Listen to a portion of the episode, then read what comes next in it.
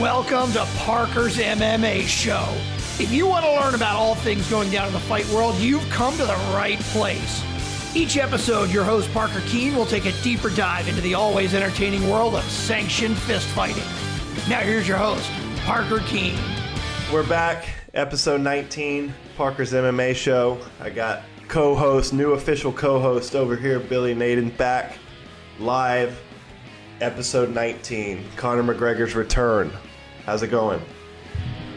It's going great, man. Really, really excited for this fight this weekend. Uh, I think it was my first episode on on Parker's MMA show. I think I I said this was the fight I wanted for for Conor's comeback, and we're here. It's fight week, so uh, you know, ready to get into it. Ready to ready to discuss this fight. Let's do it. So let's jump right in. Um, the card overall. What what do you think of the card? And then I'll kind of tell you, you know, my thoughts on the card. For me, I think it's smart business by the UFC, but also a little frustrating as a hardcore fan. I think it's a pretty weak card for a pay per view, to be honest. Does it kind of remind you of a? It kind of reminds me of a boxing card. Yeah, yeah, maybe. Um, where the headliner is just that's the main fight. Yeah, that's why you buy. That's why you buy the pay per view. Well, and then you put. Yeah, you, you, I, I you, could see that. You put, you know, the Maycee Barbers of the world. You put Andre Fili, uh, Sodiq Yusuff, those guys that, you know, if they come out and do something spectacular, they're going to build a gigantic name like overnight. That's right. After, yeah, correct. Yeah, after being on a Conor McGregor card, which in that aspect of it, you know, I, I think the UFC, if they hit on a couple of those, they're brilliant. I mean, brilliant. So, um, yeah, yeah, that, that's kind of how. I also think there's I think there's a couple weird additions on here, right? Like, how weird is the Maurice Greene versus Alexei Oleinik fight? Yeah, that's the one that I, I just don't know. Why is that on the main card? And why is that the third fight from the top? I mean, I don't I don't I don't really get that one. Is that just two cheap heavyweights they could throw on there and throw more money at Cowboy? I guess I hope so. I, I honestly hope so because ain't nobody buying this card to watch the crochet boss fight against the uh, the boa constrictor. Yeah.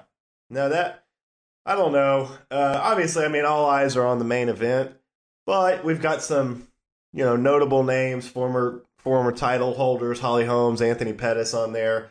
Like we said, you've got you know some up and comers, um, Hasbros. You've got um, Andre Fili, Sodiq Yusuff, Roxanne Modafferi, you know, who's a veteran taking on Maycee Barber, who, you know, I'm very, very high on. And then, you know, you've got a good fight. Um, the Anthony Pettis and the uh, Diego Ferreira fight, I think that's going to be a that's going to be a kind of a barn burner. I think. Um, you know, Gadelha versus Grasso, that's a good matchup. And then, yeah, that heavyweight fight's just strange, and especially the placement of it's very strange. very weird to me. Um, I'm really excited for Yusuff against Fili personally. I yeah. think Sodiq Yusuff is 4 0 in the UFC with two first round finishes. Uh, Fili's like 8 and 5, but three fight winning streak really seems to be coming into his, to his, own, his own. Holloway recently said on, on Joe Rogan's podcast that uh, Fili's the, the hardest hitter he's ever felt. Yeah, so, that was pretty high praise. Um, def- yeah, definitely, definitely excited for that one. Um, but and then the Pettis Ferreira fight, I think, is great too. I mean, talk about a, a shot of a lifetime for Diego Ferreira, a guy who's who's actually been around the block a little bit here. Um, to be able to come in and fight Anthony Pettis. Well, I, I, I think the word I the word I kind of heard this weekend is the reason that was matched up because Pettis was originally supposed to be the guy for Conor, and I guess whatever for whatever reason that fell apart. Um, well, I guess the Nate Diaz lost probably, but uh, yeah, it's just that was kind of a weird matchup because I, I mean, is is Ferreira ranked at lightweight? Because this is I down believe, at lightweight. I think he's 15. Okay. So I think he's right there. And then Anthony Pettis is probably like six to ten, something like that. I think he's actually. I think he's out of the top ten now. I think he might be like like twelve because of inactivity at lightweight. But right, that division is so deep. Yeah, it's uh, that's the craziest division in in all of MMA to me. Um, especially right now. Um, so where do you want to start? Let Let's dive into the main event. Let's give the people what they want to hear, Parker. Let's do it. That's what we're here for.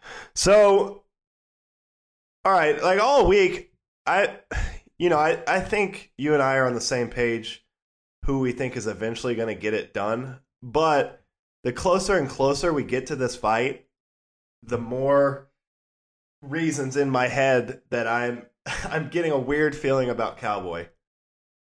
Like like Cowboys I don't know. I, I, I think everyone is just kind of looking over Cowboy, and I, I think this. You know, I've been saying for the last two weeks, I think it's going to be a second round knockout for McGregor.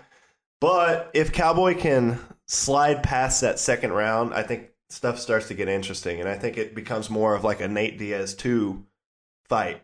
You know, where Conor Conor has this thing. I mean, he's obviously he's got that just piston of a left hand that I mean is worldwide famous. But I, I think people try to knock Conor for his cardio, and I, I don't see a huge cardio issue. I see him Conor just comes in waves. Like in the Nate Diaz 2 fight. You know, he looked spectacular the first two rounds. And then three to halfway through four, he was just kind of surging up and down and then came on strong late.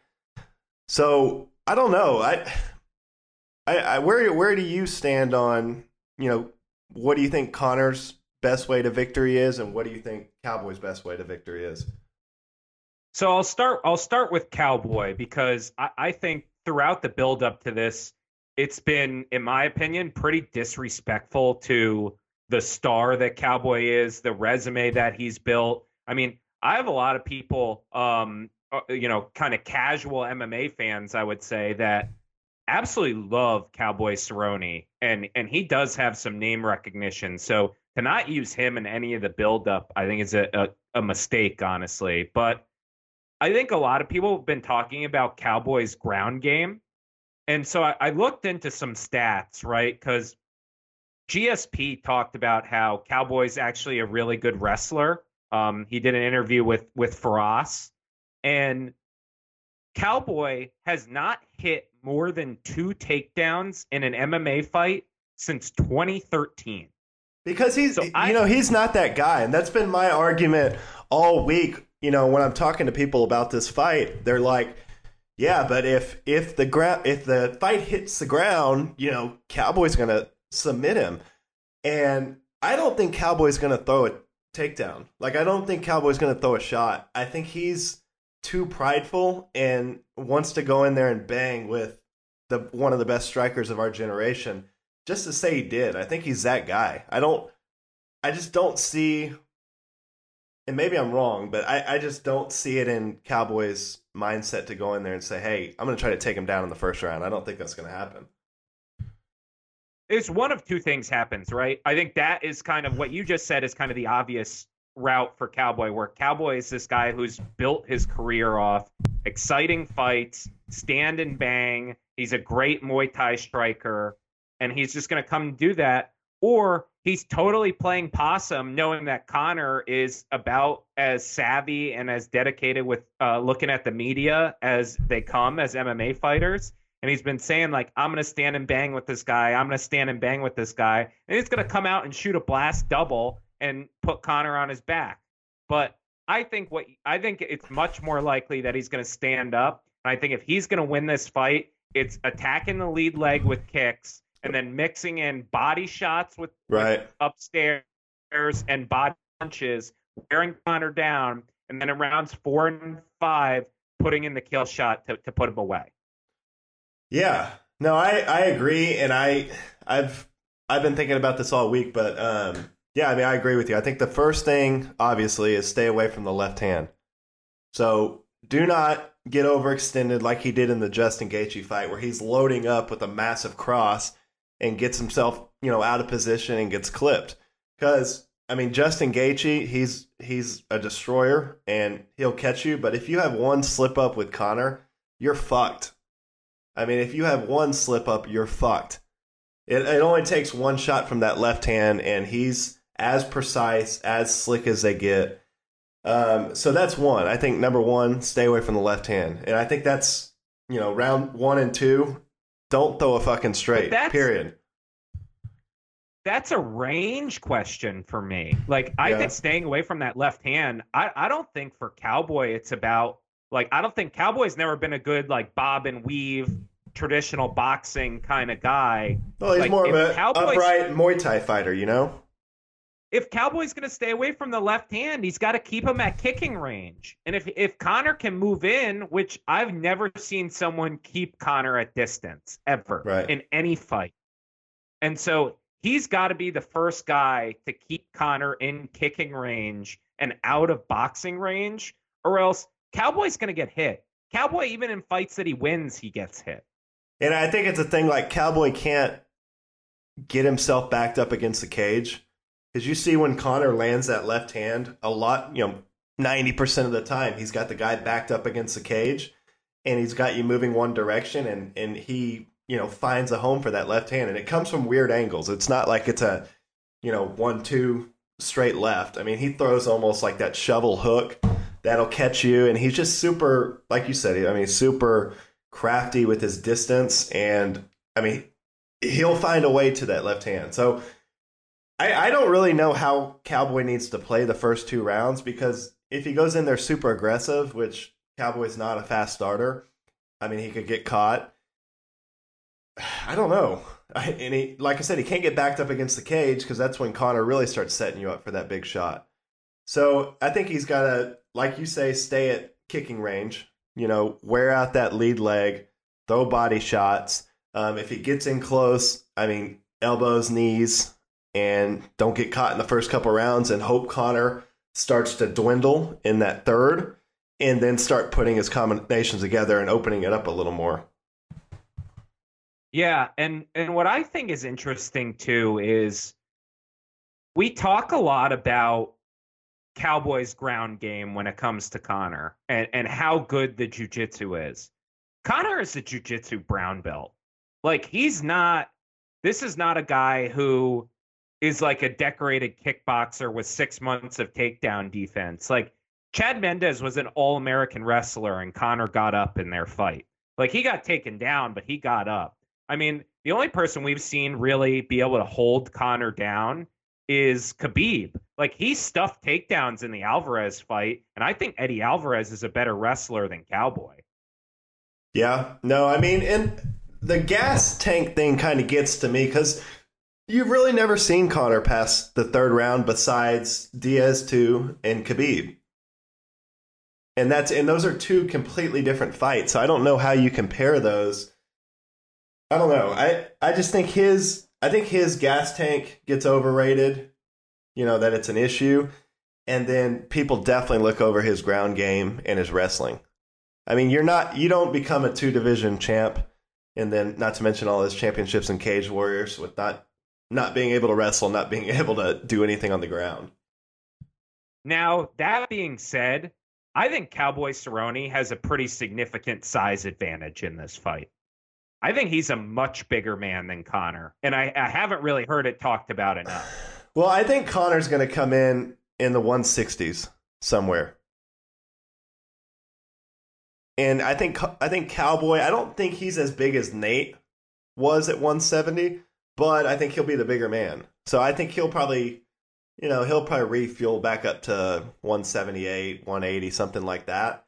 So, you know, say he has 12 to 15 pounds on Conor, you know. Um, I just don't think that's I don't know. I don't know. I just I don't think we've really seen Conor with the full camp at 170. So I think there's still just a lot of questions. Except against Nate Diaz, but I think Nate Diaz is a very, very different fighter than Donald Cerrone. Yeah. Yeah, I don't know. I what do you think about the whole 170 thing? I know we talked about that a little bit, and there was a lot. You know, there was a lot in those interviews this week that was was basically saying that um, I mean, John Kavanagh pretty much flat out said it. He said, "There's no reason for Conor to cut to 155 ever again unless it's for a title shot." I agree with him. I think I think more MMA fighters should take that uh, approach because number one, I think it's less of a chance that the uh, fight gets called off or that you have to donate part of your purse. Right. I think um, number two, you're not depleting your body, so you're able to go go in at, at full strength at you know, without having to worry about you know the dieting and the weight cut and all the things that come with with getting down to that weight.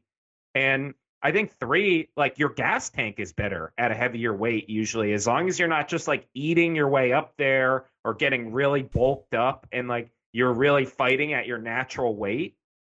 I just think it makes for a better sport. Like I, I would I would rather see this than see these guys kill themselves to get to 155. Yeah. Yeah, and I mean, I, I think for Cowboy, I think he was obliged to take this fight. I mean, he he doesn't want to cut weight. He wants to go in there and fight at close as close as possible to his normal weight. I think he, I heard him in an interview said he would cut you know like seven to ten pounds or something for this fight, and and that's it. And that's you know a day in the sauna. That's not weeks of killing yourself and dieting and all that. And the reality is, is like with Conor, you know, the red panty night is still in effect, right? Like anyone will take the Conor McGregor fight at any weight. If he called up Frankie Edgar and said, you have to fight Conor McGregor at 170 pounds, Frankie would take it and weigh in at like 152. Yeah. Like, these guys are going to take this fight no matter what the what the weight class is. Yeah, and for Conor, for me, I mean, it's genius. If he comes in here and starches Cowboy in two rounds, I mean, he can do whatever he wants. He can go back down to 155, fight Gaethje. I even heard John Kavanagh talking about him fighting Gaethje at 170, which would be interesting. Um, or he's got all of 170. You know, I I think we both agree he's probably a fight away from a title fight at 155. But if he goes in there and starches Cowboy and then gets on the mic and calls out Usman, are you trying to tell me they wouldn't book that fight? I mean, the only the only reason they wouldn't book that fight to me, and and I don't understand who's advising Usman if this is the case, but I, I just I think Kamaru is really really committed to like the hierarchy of the sport and mm-hmm. who deserves the title shot and like isn't thinking about his bank account or else he'd be mm-hmm. all over trying to get the Masvidal fight right now. So that's the only way that wouldn't happen. But I think we've we've seen that if Conor's winning, he gets whatever he wants in the UFC. Yeah, that that's that's going to be my biggest thing this weekend. I'm going to be there live, and I just want to see the vibe around Conor. He's he's had so much chaos and so much negativity the last you know two to three years that I, I literally think he's probably one of the only athletes that could go in there after everything he's done, starch cowboy in seven minutes, and just be on top of the world again.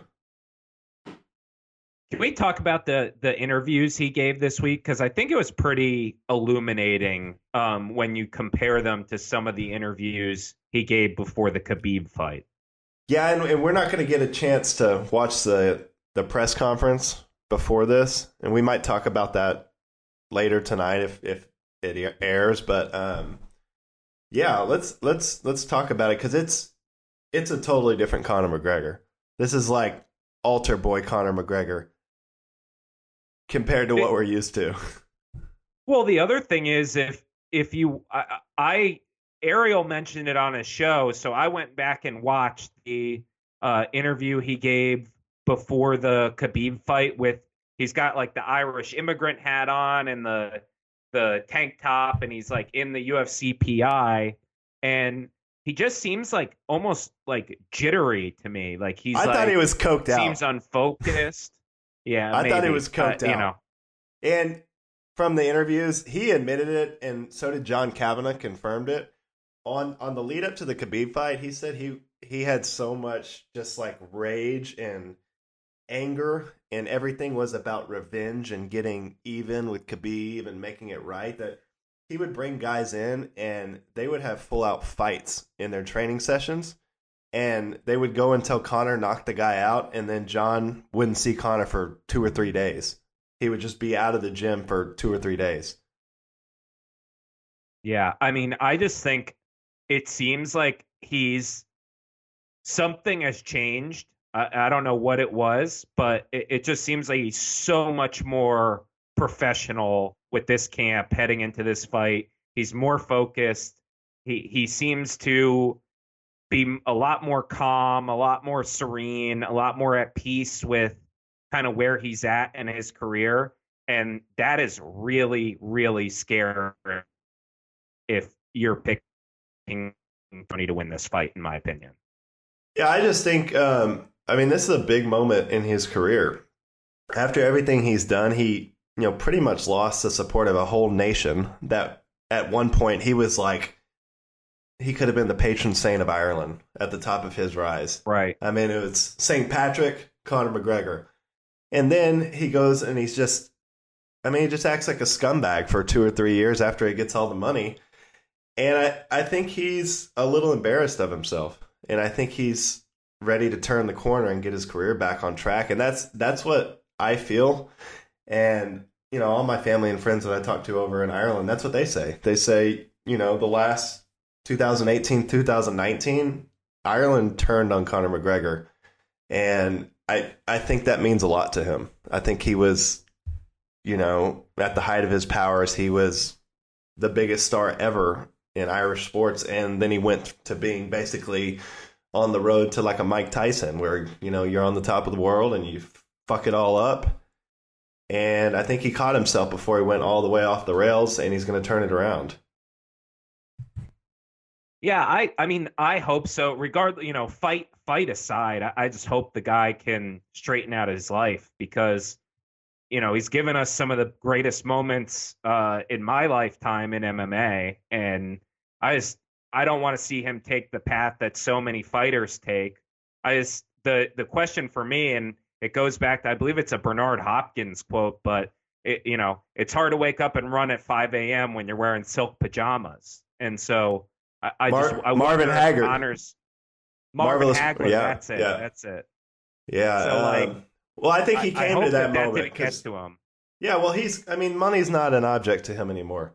He's got wealth that'll far exceed his lifetime and carry on in his, you know, in his family, his grand grandkids, their kids. I mean, money's not going to be a problem for that guy. Listen, he's got the number two whiskey behind Jameson in fucking Ireland, a company that's been around since the 1700s. He comes out of nowhere and makes his own whiskey. Um, the guy's rich. I mean, he's fucking rich. So uh, this is it's about his pride. It's about his name and the Irish people. They're very very proud people, and that means a lot to them. And I, I think this is this is make or break for him.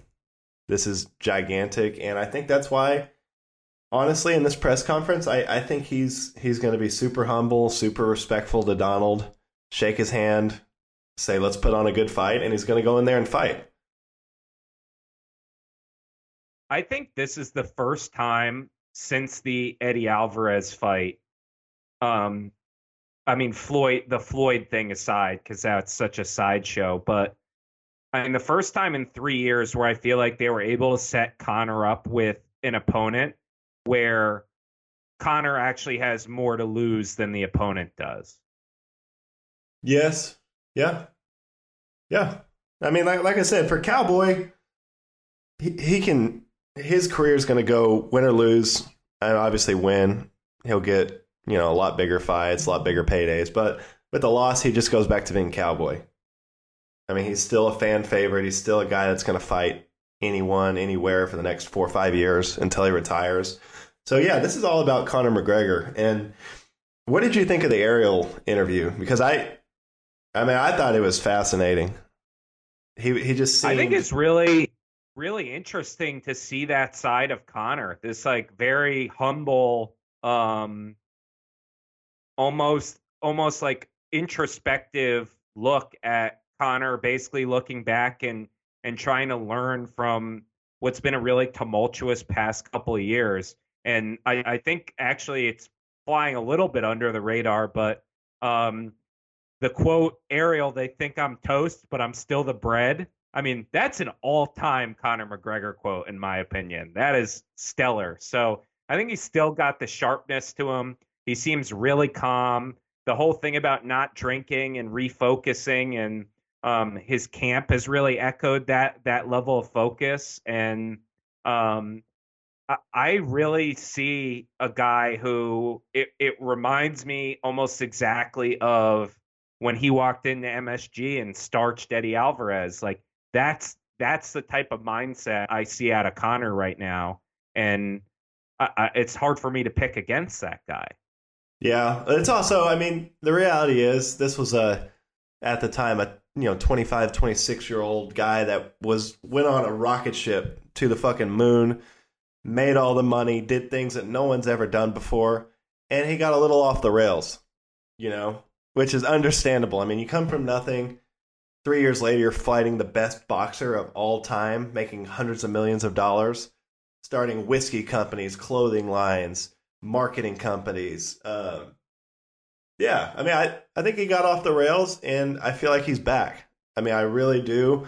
Even from that the interview he did um, a couple what four or five months ago with Ariel after the after punching the old man, he just seemed like he was I don't know, not there, not sharp, not calm. Like he had a lot of tension and just issues going on in his life that you know he just seemed stressed. This interview, he seemed I mean, as cool and calm as I've ever seen him.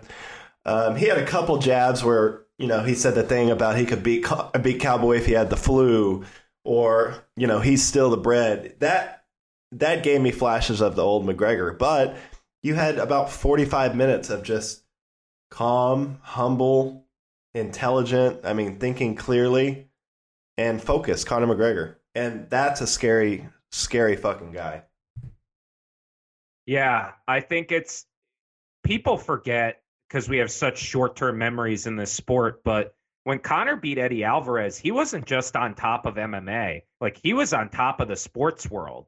I mean, you look around globally, it was like Messi, Ronaldo, Conor McGregor kind of in the same breath as terms of global superstars. And so, uh, you know, like you said, for uh, a 28 year old kid at the time to handle that, like, I think he just he went off the rails and fought Floyd and all that, you know, made nine figure paydays and and lost it a little bit. And I think now not only does he seem calm, but he seems calm with a focus and an edge and he's back to that same hunger to kind of rebuild his legacy and and yeah. I think this would be the first step for him. And John Kavanagh said something too that was I mean he basically said listen connor's um he's got everything in line. You know, he's got his family in line, he's got his business in line, he's got his fight camp in line, he's got his team in line. Before that, he said, you know, the the rise of Conor was just chaos. I mean, and you can imagine. I mean, you go on a three year just fucking just crushing it. Everyone wants a piece of Conor McGregor. I mean, you're getting pulled every which way. Um, yeah, I mean, from John Kavanagh's interview to to the Conor interview, I mean Conor just seems calm, cool, collected, ready to right all of his wrongs and get his name back. Um, did you what what else did you pull from the Ariel interview? Because there was a lot there. That I mean, forty I think it was a forty eight minute interview with Conor McGregor. There was a lot. Yeah, I uh I also really liked Ariel's uh, conversation with John Kavanagh and this yeah. whole idea of they switched the idea during the Floyd camp where the camp yeah. started to be about goals. Whereas, like, I want to fight Floyd. I want to win a world title in boxing. I right. want to beat Khabib. I want to get my world title back. And it stopped being about the system. Right. And I've I've actually heard a lot about similar things to from a lot of high level mixed martial arts coaches that it needs to be about getting better in the system and being able to see the shots coming, react to different strikes, adapt to grappling exchanges, and really focusing on getting better as a fighter than staying focused on the goals. And I think this whole shift back to thinking about the systems and bringing back the old Crumlin Boxing Club coaches. I mean, that was right. a big thing for me. It's like really getting back to the roots of this like win or learn mentality that made Conor so great in the first place. I think it really, really genuinely seems like they are actually getting back to that when for a while there it seemed like that old Conor and that old mentality was never coming back. Yeah, that I, I had a note of that too. I, that was he he used an example. He said, you know, like in the Chad Mendes fight. I mean, he had two hard rounds with Chad Mendes. Chad Mendes took him down, was beating him up, and he was able to make you know make an adjustment and get Chad out of there. You know, knock him out. And he said in the Mayweather fight, you know, they they pre- prepared for the Philly shell, which is basically how Floyd fought for 49 of his professional fights. And then he said when Floyd switched it up and started walking him down and come at, coming after him, he just had no answer. He said, you know, in the past, any of his MMA fights, he would have made an adjustment and, you know, they would have reacted and he would have got the job done. But that that that was a good example. I, I thought that was pretty interesting too. Um, another thing I took from John's interview is he said the Conor McGregor that knocked out Eddie Alvarez in what I think you and I agree is probably one of the best performances in mixed martial arts history would smoothly beat this beat that Conor McGregor. The current McGregor would beat the Eddie Alvarez one, and I thought, wow, that's fucking incredible. If if he's not blowing smoke and he's you know on on on the dot with that one, that's that's going to be something special. Yeah, I think we've learned over the years with John Kavanagh, Um, take take what he says at a grain of salt sometimes mm-hmm. because he's uh he's definitely you know the guy pumps up his own fighters and I, and I respect that and he's their coach but I think the thing that is most telling for me about that Conor is watching him post all these photos and all these videos of him competing with wrestlers, him competing in the gi, um, you know, really trying to push push the narrative that he is focused on his grappling and it's not all about striking for him. And um, I think that's the gap that a lot of people said Conor McGregor had no interest in closing. And I think he's he's showing a little bit like he's at least putting the effort in, um, even if even if it's not enough to close the skill gap on some of the elite grapplers. He's definitely trying to become a more complete mixed martial artist. Well, I think it's just the fact that he's I mean, really, for the last probably nine to 10 months, he's been there. You know, he's not traveling the world on world tours or promoting his whiskey, you know, all over the world. He's been there. He's been in the gym and he's been preparing for this comeback season, you know, that he's calling it. And Cowboy this Saturday is the first stop. So, yeah, I'm, I'm, I'm fucking pumped for this. Every day gets closer and closer and closer, and I am I mean, I, I don't know what to expect from Conor. I, I think it's going to be greatness, is what I think. I, I I completely agree with you, and I think if if nothing else, I see, and I almost never say this about an MMA fight, and knock on wood, but I see no way that this could possibly be a boring fight. I yeah. think every possible scenario I I think about in my head this is a wildly exciting contest. Yeah, and like I said, I mean, Donald's got nothing to lose. He he should go in there and just let it all hang out. He's got nothing to lose. So that's why I think I mean, it's going to be his, inter- his interview with Brett Okamoto too. That guy looks that's as focused as we've seen Donald. and calm, fights, calm. Donald he comes in there and he is like, you know, it's just another day at the office, it's another fight, whatever. He looked the camera dead in the eye and said, if you think that we haven't trained every single possibility for this fight, like you are dead wrong. Yeah. He's com- he's coming to knock this guy out. Well, and he said too. I mean, coming. he said I've got two losses in a row. You know, albeit to Tony Ferguson and Justin Gaethje. But he said three three losses in a row is gonna really chap his ass, is what he said. And yeah, I mean, Cowboy hasn't been you know top five a top five fighter at two weight classes for the last ten years for no reason. I mean, the dude's a stud, stud. So yeah, I don't know. I, I really liked his his interview with Brett Okamoto. That was like like you said, I mean, that's the calmest I've ever seen Cowboy. He just looks calm, at peace with everything in his life, and ready to go. How friggin' awesome are the Cowboy Cerrone Budweiser cans? So awesome. So awesome. That's the first thing I'm going to do when I touch down in Vegas is go find one of those. I'm going to get one to save for my MMA room right here and chug one. And it's on. Nice. Yeah. That's so great. Yeah, I mean, Cowboy had a lot of good gems in there too. Um, you know, th- this is the first time Cowboys headlining a pay per view. That seemed kind of crazy to me. That's wild. Um, for a guy who's fought that many times and fought for this long, I mean, good for him.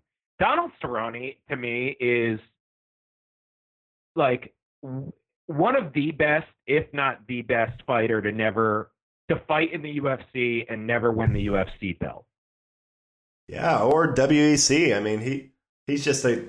I think he'll go down if he can't get a, a belt. Which I think if he loses to Conor, I just don't. I don't see any way that Cowboy gets another title fight. I mean, the guy's 36 years old. He's fought everyone, and that's been a knock on him. Is it you know he just can't seal the deal when he's got these gigantic opportunities, whether it be a title shot or number one contender spot.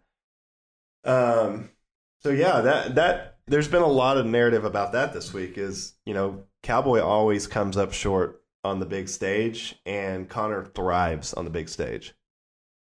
The flip side of that is every time they try and build someone off of Cowboy's name, Yeah. which I know Conor's already established, but they are they are setting this up a little bit where it's like a very winnable fight for Conor. He is basically a three to one favorite in Vegas right now.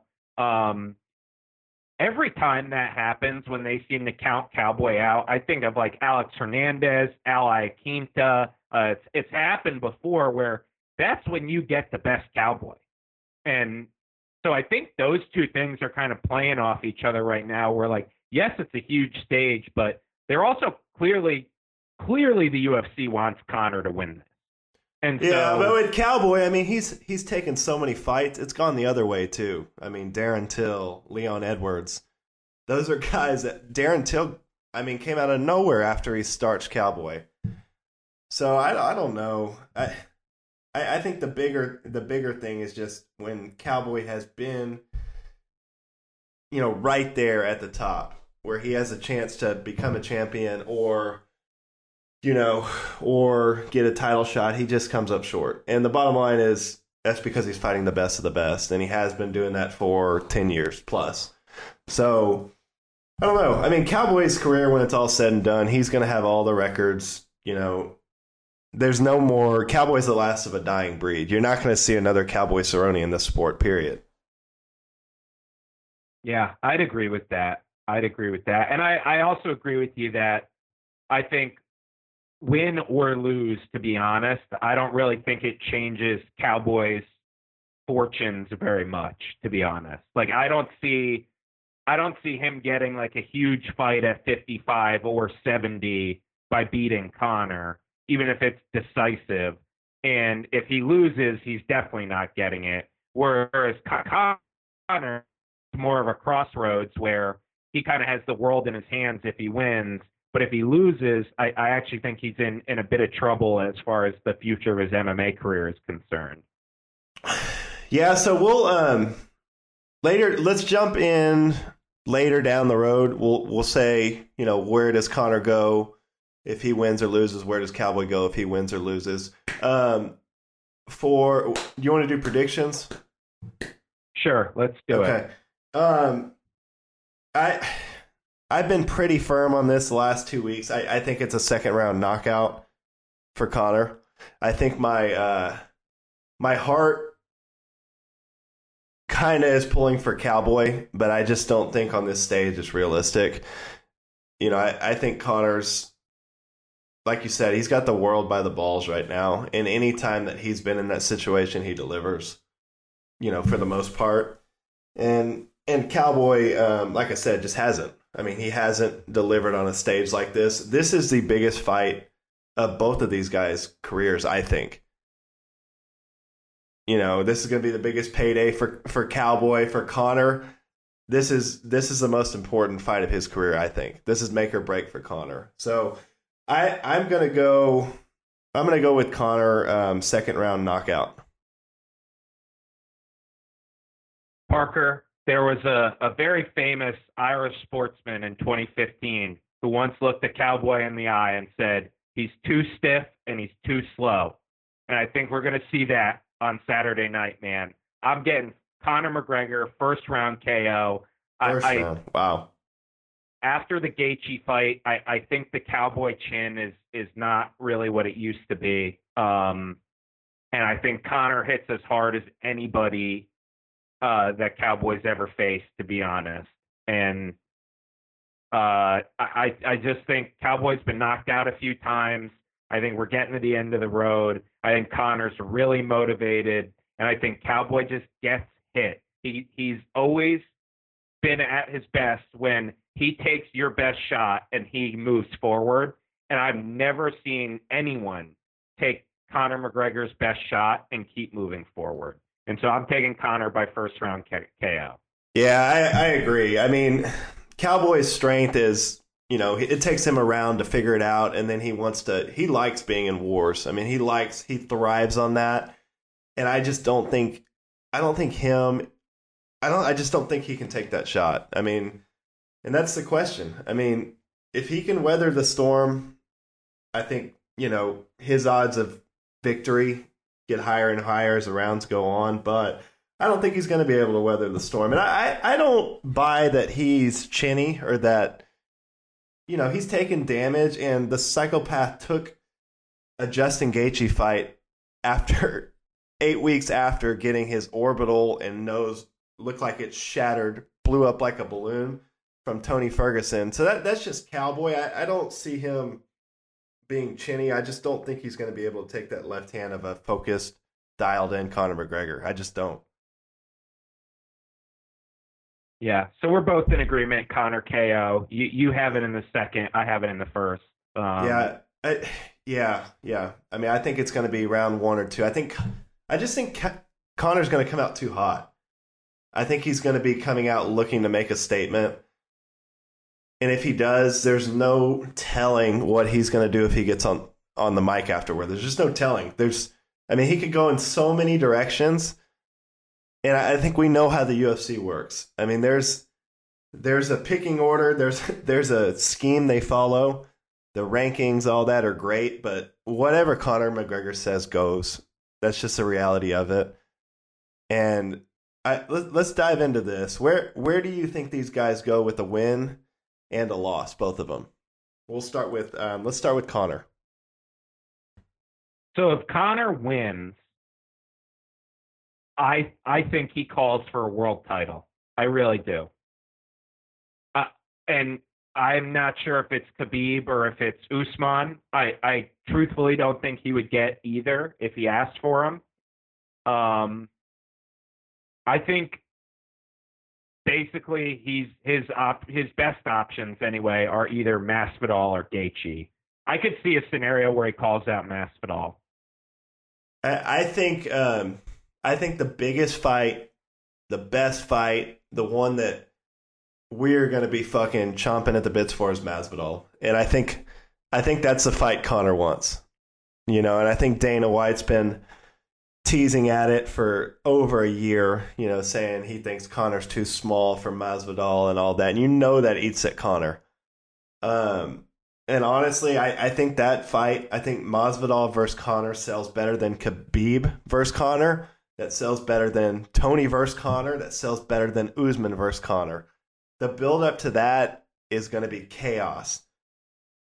And it's for this fucking hypothetical belt that Nate Diaz made and you know yeah, they're I you mean, know they're bringing the BMF belt back out, and shit's gonna get crazy. They're gonna have The Rock there again. Oh, absolutely, absolutely. You know how many interim title fights have we had to see on pay per view? Of course, they're bringing the BMF belt back. Yeah, yeah, it's there, it's there, and fuck, yeah, I, I don't know. It's gonna get crazy. I I think it's George Masvidal. Um, I, I, I agree with you. I don't think he's getting the Khabib fight. You know, he's not skipping Justin Gaethje for next to fight Khabib. I just don't Nope. think so. I, I think he needs to get more steam behind him. I think if he can get a knockout against Cowboy and then somehow he goes in there and beats George Masvidal, I, I, I don't know. I, I just think I think he's One one fight at a time. One fight at a time. Yeah, but I, I just I visualize a, a scenario where he puts three fights together and then his fourth fight accumulates to Khabib. The Khabib rematch in Moscow, Conor's redemption, and if Conor knocked him out in Moscow, I mean, you just sell off into the sunlight. just just retire on top. That's like storybook shit. And I think Connor probably has crazy aspirations like like that. Um, but for Conor, I, I think we agree. I I think Masvidal's next. If not, Justin Gaethje. Um, and then after that, you know, you'll have to see how Tony and Khabib play out. I I don't think he wants anything to do with Usman and the 170 title. I don't think. But it's Conor, and you never know. I just I just don't think the that's not a gigantic fight. I mean, it's a gigantic fight because Conor's involved, but it's not Conor versus George Masvidal.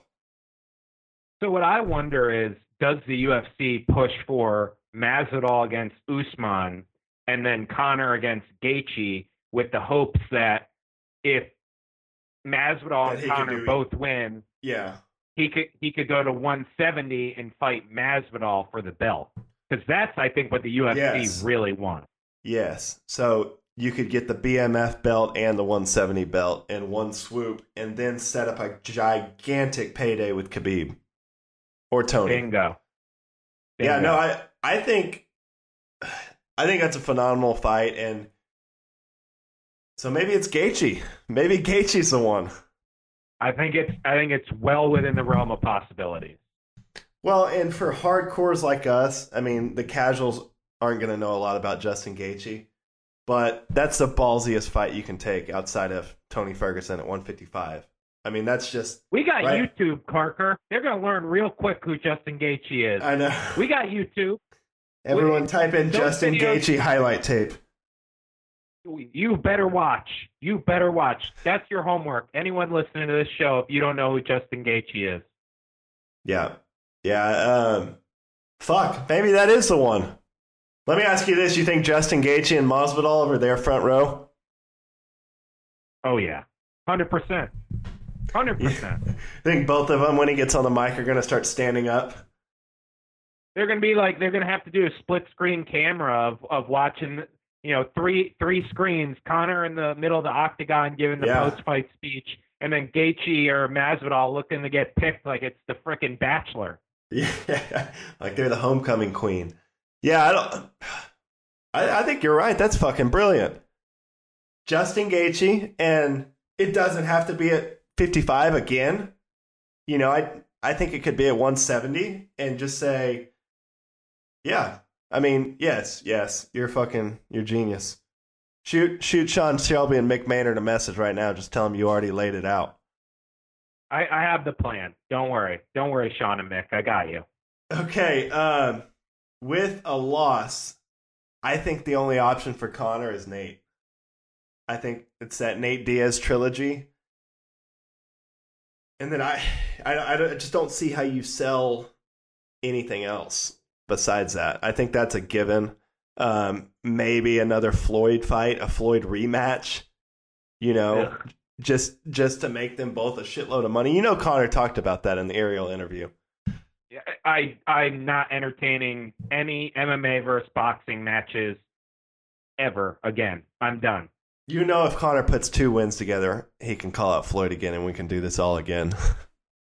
Parker, I want no part of that. you know, Zuffa boxing is right around the corner. Um, let me. So I I tend to agree with you on the Nate thing. Let me offer two potential things that I think could happen if Okay. Conor loses as well. That are Okay. kind of I think flying under the radar, but very possible. Okay. Max Holloway at 155. Yes. Yeah. Yeah. very I, sellable fight. Second well, one. and that's a way to build Max Holloway back up. If Max Holloway beats Conor McGregor at 55, I mean, he's like the man at 55, and that throws him right into title contention. I think he would only need that fight to get a title shot. Second one, Jose Aldo at 155 rematch. You think you think Aldo would come back up 20 pounds after moving down to bantamweight? Doesn't matter, I guess. It doesn't matter, man. I mean, that's coming up. It's easy. It's going down. That's hard. Um, I absolutely think Aldo would take that fight. I think that way you get rid of this whole nonsense about Aldo getting a bantamweight title shot, which like literally nobody wants except for Henry Cejudo. And I think uh, I think Conor would take it. I think he would fight Aldo again, knowing that he's got two losses in a row. So, my thing, with, my thing with that is just like, how do you do it better? There's no way you're going to do it better. That was my thing with the DC Stipe fight. It's like, yeah, I understand you got to make that rematch, but I mean, there's no way to do it better. He knocked the guy out flush in 14 seconds with one punch. So I, I don't know, but obviously those are two big names. You could do it in Brazil. That would be gigantic. You got no options at that point, though. Yeah. I mean, yeah. if you're if you lose to Cowboy Cerrone and you're Conor, your whole mystique is is out the window. Yeah. So like you kind of got to take what's what offered you. you in certain respects. Yeah. Um, okay, for Cowboy, if Cowboy somehow pulls out a win here, where do you think he goes? Dustin Poirier. I think he fights Dustin Poirier if he wins. Okay. Yeah. Yeah. We everyone Uh-huh. forgets about Dustin coming back in the picture. Yeah, I think that's that's the fight if he wins. Yeah. Um, I also think with Dustin, I think he could go up to 170, and him and Nate Diaz at 170 is awesome. Oh, I'd love that. But I just think if Cowboy if Cowboy wins, Cowboy's gonna get on the microphone and say he wants he wants a shot at that title. And the only way he's getting that is either a rematch with Gaethje, who I don't think will take another fight before he fights for the title, Unless it's Or- Conor. Unless it's Conor, Yeah. or Cowboy fights uh, Poirier. I also think there's like a small chance that Cowboy could want the Masvidal fight back and fight Masvidal at 170 if he beats Conor. Yeah. Yeah. No, for sure. Um, with the loss, like I said, Cowboy's just going to keep cowboying until he doesn't want to anymore. Yeah, I think um, if he loses, I think he ends up fighting the loser of the Paul Felder Dan Hooker fight. So Yeah. whoever loses that will be Cowboy's next opponent. Would be my guess. At 55, yeah. And I love At all of those fights. Yeah. Shit's about to get crazy. You can't go wrong with lightweight. You really can't go wrong, wrong with lightweight. You can't It's- go wrong with Conor. McGregor back in MMA. Conor McGregor back in MMA is just it's gold. It's you can do whatever you want. Everyone's going to make a lot of money the next couple of years. Um Okay. Anything else on that fight? I'm good, man. I, I'm. I could not be more excited for this fight. I can't either. Like I said, I I fly out uh, Friday morning. I'll be in Vegas Friday before lunch, and I'm so excited. I I don't. I'm.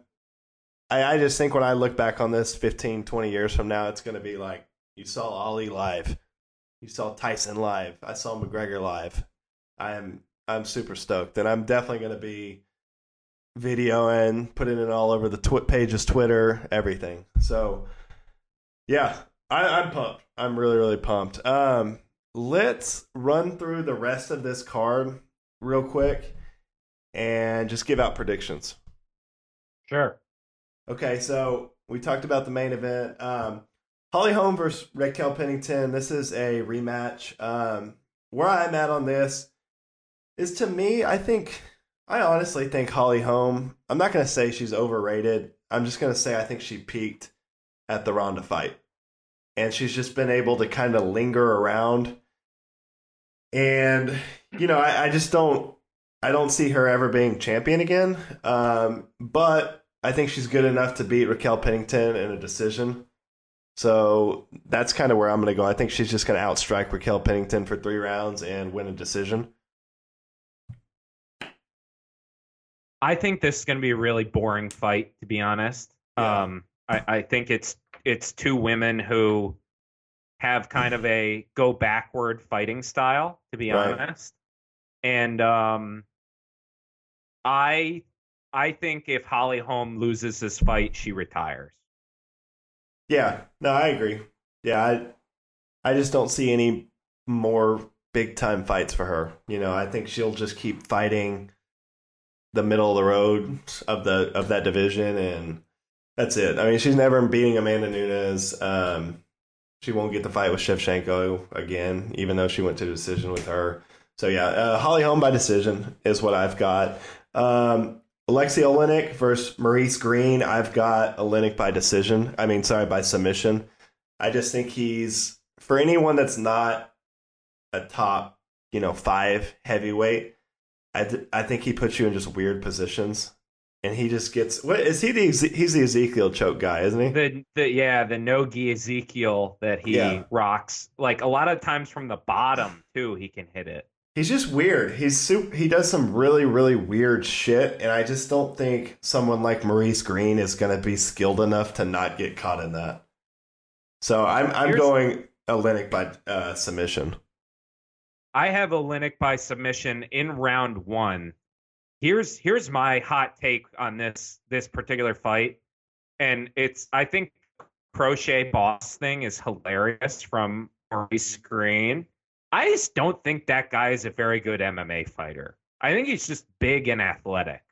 And yeah. so, like, against a technician like Oleinik, I think Oleinik is going to hit him in some, like, kind of sambo or judo takedown, you know, like a trip or something, get him down and just strangle him unconscious. And, right. like, I just don't think Maurice Greene is, is all that great as a fighter. And so I, I'm taking Oleinik early by submission. Yeah. Okay. Um, Claudia Gadelha versus Alexa Grasso. Um, I've got Gadelha by decision. I think that'll be a decently paced fight, and I think she'll end up winning that by decision. Yeah, I I have Grasso by decision. I think okay. Grasso is really starting to put it together. Um, her her last couple fights have, have been much more complete performances out of her, and really since Gadelha fought uh, Joanna, I don't think she's really improved that much as a fighter, to be honest. So I uh, I'm taking Grasso. I kind of think these are two trajectories headed in opposite directions. Okay. Yeah, I, I, I caught an interview today with uh, Claudia Gadelha, and she claims that she's more focused. You know, the last couple years she's been kind of drifting. She was a little lost, and she says you know this is the most focused she's been, and she's a talented girl. I just I think she'll get it done. Um, Showtime Pettis is an underdog to Carlos Diego Ferreira. What are your thoughts on that one? I think Anthony Pettis every time that he is a like slight underdog like he is in this fight, I think he comes out and performs really well. Um, I think the the story about him cutting his hand on the the drug test on the glass bottle before the Nate. Yeah, that was wild. What a bizarre story. Um, right. But I think he's tough as nails, and I think at 155 he has really incredible power. That's pretty underrated. Um, that being said, I think this is a, a a real dogfight. I think Ferreira is really hungry. This is his opportunity to build his name. He's a very, very talented fighter. I, I just think Pettis is kind of a, on a different level athletically. And skills. I mean, I, I, I think people are sleeping on Anthony Pettis. I mean, that guy is as skilled as they come. He's he's been there, done that, seen everything. Um, yeah, I, I, think he's getting a little disrespected this week. I've got Showtime Pettis. Um, I think it'll be a war. I think this might be your fight of the night. Might be back and forth, first or two rounds, and then I think Anthony Pettis is going to catch him with something in the third round and finish him. So I'm going finish, knockout Anthony Pettis. I'm going to go decision, but I think Pettis wins this one in a decision. Gets it done. Okay, Roxanne Modafferi taking on one of my favorite up and coming fighters, Maycee Barber. Um, you know, Roxanne Modafferi is a vet. She's a pioneer for women's MMA, but uh, Maycee Barber's the future. You know, I think this girl's here. I think she's legit. She's young. She's got a very, very high ceiling, and I think she's going to go in there and make a statement on a Conor McGregor card. And I think she's one or two fights away from a title shot. So I'm going Maycee Barber by finish. I think she gets. I'm going to go ground and pound finish. Um, it, Maycee Barber's training with Ben Askren for this fight, right? Correct. The last two camps, so, I believe. So here's my thing with with Roxy. She's a really good grappler who has like not great takedowns and very bad striking in my opinion. And so I just think she's going to get pieced up by Barber and not be able to take Maycee Barber down. I actually see Maycee finishing this on the feet by knockout in the second round. Yeah, um, well, I, I think whatever. Yeah, what, yeah. No, I mean whatever it is, I think it's going to be vicious. Maycee Barber for a woman is throws some of the like heaviest hands I've seen in all of women's MMA. Like she's violent. She she, she kind of reminds me of like how George Masvidal was fighting right now. Like she throws to kill you, and she wants to put you away. She wants to finish fights, and she wants to be a superstar. So I think this is her opportunity. I think she's going to make a big splash. Strawweight and flyweight women don't really knock people out all that often. Yeah, Maycee Barber does. I think she's finished special, every special thing. I think she's finished every one of her fights except one in the UFC. So I I think you're right. Yeah. Um, okay. This one I know you're high on. Andre Fili taking on Yusuff. I I think this, this is going to be a scrap. Yeah, Th- this one or Showtime Pettis. I think either one of those fights could be your fight of the night. But um, this Yusuff guy, he came off the Contender Series, I believe, and he's he's got a chance to be a superstar too. You know, he's got he's Nigerian as well. So, you know, I think they're kind of making a push for the three Nigerian champs, Usman, uh, Stylebender, and eventually Yusuff. And the dude's got talent. He he throws fucking bombs. He's he's fun to watch. It's two great camps too. It's it's Fortis against Alpha Male with right. uh, Yusuff against Andre Fili. I, I think this is also a decision. Um, I have Yusuff winning by decision, but this to me is a, a war. And and Fili has been on, on a roll too, and he seems to have finally really put it together.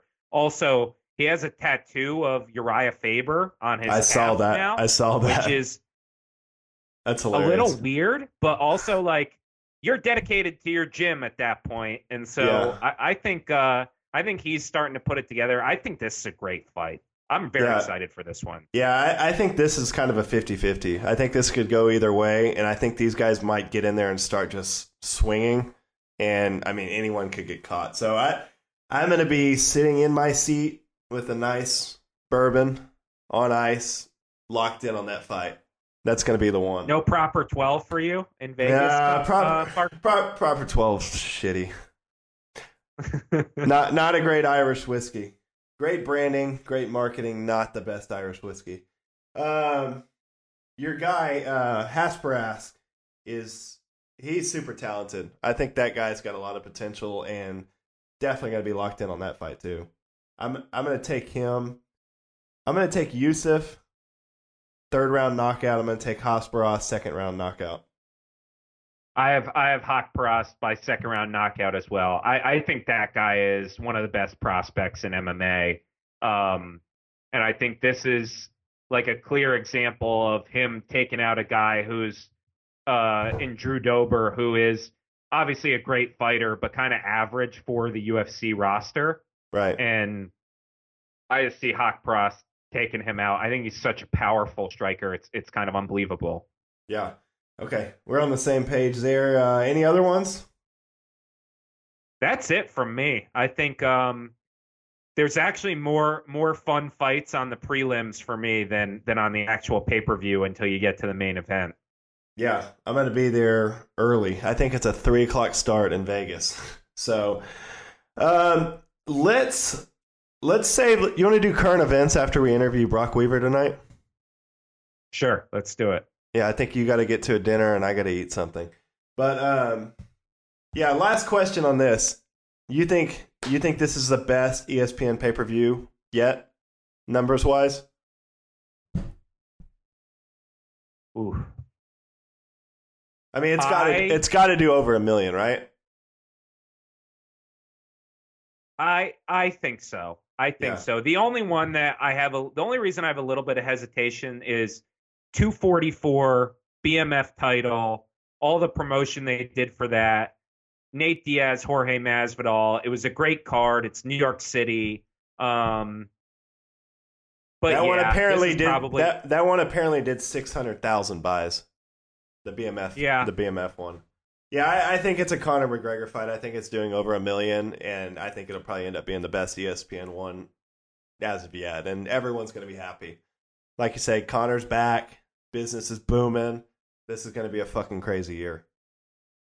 I can't I can't wait for this. Yeah, I, I'm, I'm gonna lose sleep Friday night and you're gonna be the one in Vegas. Oh, I know. I'm definitely going to lose sleep. I'm definitely going to lose some sleep.